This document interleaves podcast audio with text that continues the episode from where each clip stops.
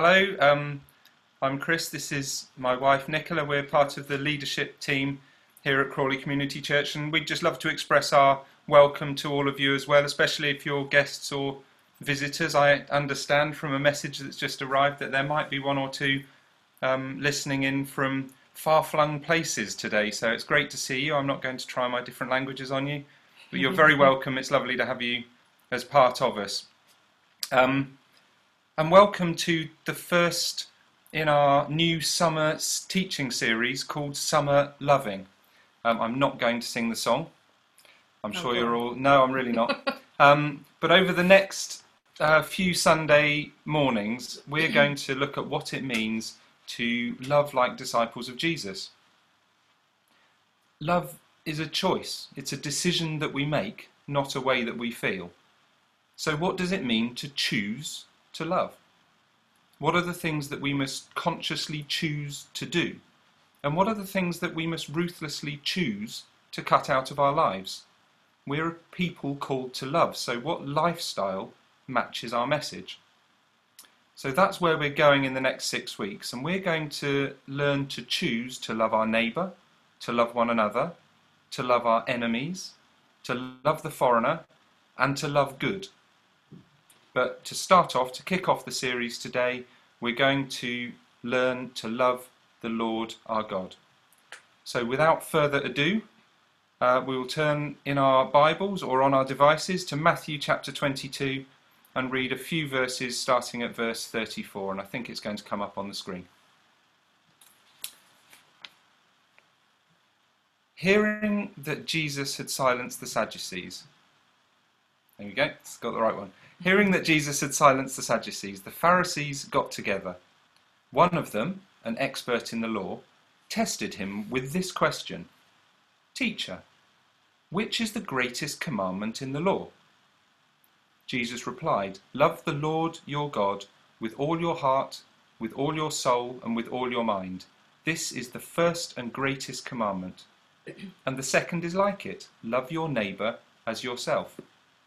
All the law and the prophets hang on these two commandments. These few verses are some of the most significant in the whole Bible, and I don't say that lightly, because Jesus was being challenged by the teachers of the law who wanted to catch him out and discredit him. They knew the law, and they thought that if they could prove they knew more than Jesus, that he couldn't possibly be the Messiah, God's chosen Saviour for Israel. So when they asked him what the greatest commandment was, Jesus' reply would set out God's agenda for all of history, including the bit before and the bit we're living in today. So this was a really significant answer that Jesus gave. And the answer that he gave, the greatest commandment ever given by God to mankind, in the whole of history is simply to love him. And the second was to love our neighbour. In fact, he emphasized it even more by saying that all the law and the prophets hang on these two commandments. That's how significant they are. That's how important this commandment is. Everything we do, all our thoughts, all our actions that we make as disciples of Jesus stem from a love of God. And without loving God, all of those actions and thoughts and things that we do become meaningless. That's how important it is. This is why it's known as the greatest commandment.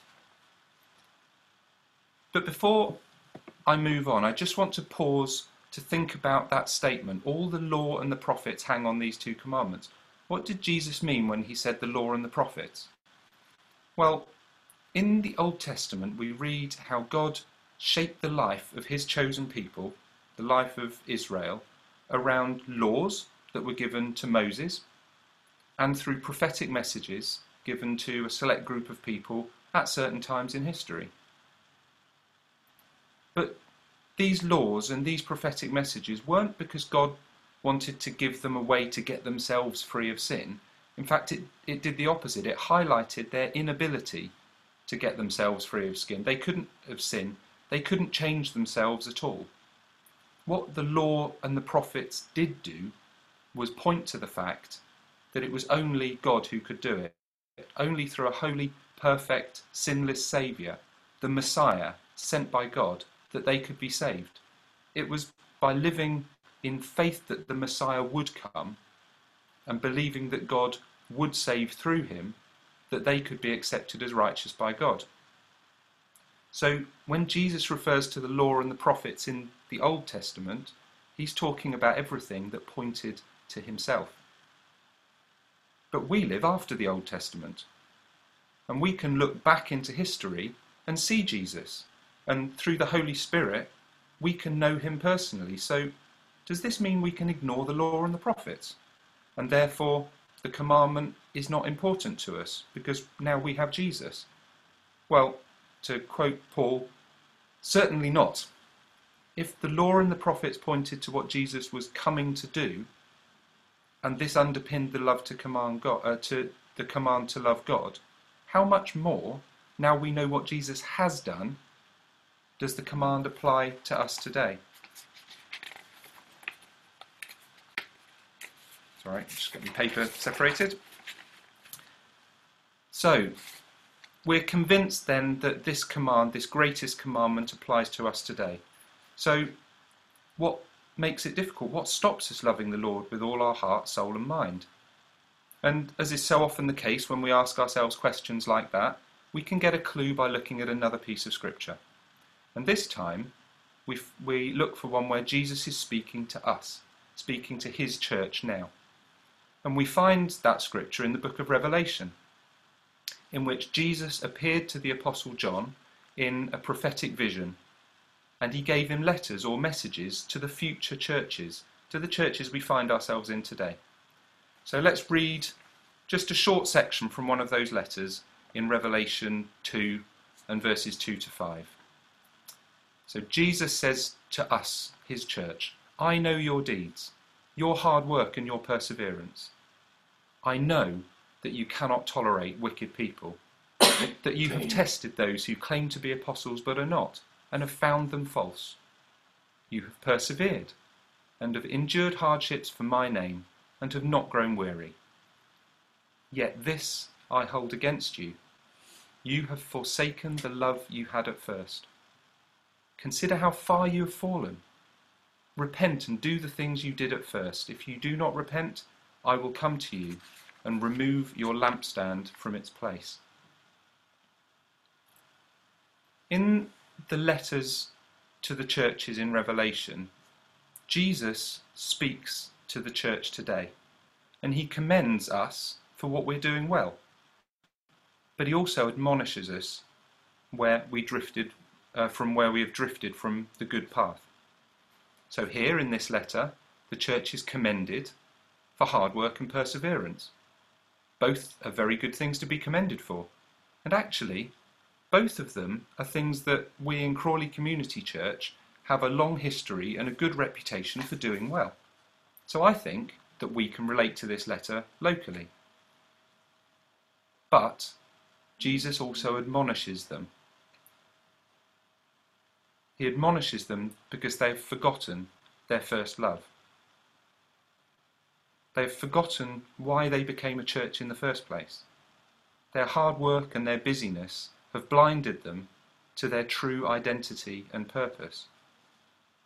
So, if we can relate to the commendation for being hardworking and persevering, surely we need to take note of the admonishment as well and learn for it in the life of our local church and in our lives personally. You notice that when Jesus tells them what they have lost, what they have forgotten, that he refers to how far they have fallen. He doesn't say that the good works and the perseverance have raised them up, but he says forgetting their first love has caused them to fall. So it's really important that we take note. But he also gives them the remedy. He doesn't just leave them with the knowledge, but he gives them the remedy, the way they can do something about it. And it's a very simple solution. In fact, it's one word repent. Return to the love you had at first. Go back to the most important thing that you do. In fact, the only thing that we should be focusing on, which is to love the Lord our God with all our heart, with all our soul, and with all our mind. Notice how this loops back to the greatest commandment. All the church's hard work and perseverance has distracted them from the one thing that God wanted for them that they were to become a community that loved Him first and loved Him above all. Choosing to love the Lord means setting aside our agendas and our priorities, maybe even to stop doing things that seem like they are a good idea and return to our first and greatest priority to love the Lord with all our heart, with all our soul, and with all our mind. And now I'll hand over to Nicola so she can help us discover what loving the Lord looks like in practice. So, um, when Chris and I were chatting about this, I said um, to Chris, he said, what, what kind of springs to mind? And I said, my first thought is loving the Lord with our heart, our soul, and our mind. What's in our heart and our soul and our mind? What does that actually, what does that entail? What does it involve? So I've got my own thoughts and ideas about what's in our heart, our mind, and our soul. I'm sure you have as well. Um, but if in doubt, ask Google. So um, I did. Um, and these are some of the answers I got. This is not a definitive answer. Um, the heart, I'm told by Google, is where the will is, the mind, the consciousness, emotions, and understanding. So that's confusing right, right off the bat. Um, the soul is where reason, character, feeling, consciousness, memory, and thinking is. Um, and the mind is imagination, intelligence, cognition, that's thinking and doing, judgment, language, and consciousness. So there's a few overlaps there. Um, certainly, things like consciousness seems to be the heart, the mind, and the soul. Um, things like um, character and feeling seem to span over all of them. I think we're not going to get too um, caught up in the actual definition of those areas, but I think what it tells us is that it's all of our thinking, our emotion, our feeling, the choices that we make, um, where we dream, where we vision. Um, it's all of those things in one. So the call is to love God with all of your heart, all of your soul, and all of your mind. So that got me to thinking, um, it may be inevitably, um, that actually that's tricky because I have bad thoughts sometimes. Um, I have difficult and less desirable emotions. Um, I don't think there's any bad emotion. I think it's maybe what we do with them and how we respond to them. But there are some emotions that just don't feel nice. Things like jealousy, resentment, bitterness. Um, and I make bad choices sometimes as well. Um, and I can feel low and sad um, and despondent. And it got me to thinking none of those really feel like I'm loving God in those moments. Um, in fact, if anything, Sometimes they can make me feel further from God. Um, they can leave me disappointed. Um, and probably the worst feeling of all is that I can feel quite ashamed of feeling that way, doing those things. Um, so, um, as Chris was saying, it was easy for the early church to see where they were doing well in their serving and their doing. And I think sometimes it's easier and more, maybe more palatable um, for us to say, um, we're doing well with loving God. We really feel like we're loving God. We're in a close relationship with Him. When we're worshipping Him, when we're serving in something, and when we're feeling good about what we're doing. Um, and Chris, I was looking for kind of an analogy, a story to try and help explain. And, and Chris has given full consent to me sharing this story. yes, I have. His idea. um, so Chris spent about three hours out in the garden yesterday. We had the hairdresser here in the morning, so Flo Ed and I had a lovely, relaxing few hours chatting with her and getting our hair done and Chris was out working in the garden, and we could see from inside the house things weren't going that well out there. You can just ch- tell that the mood was changing. Um, th- some things were thrown rather than placed. There was a lot of pacing up and down.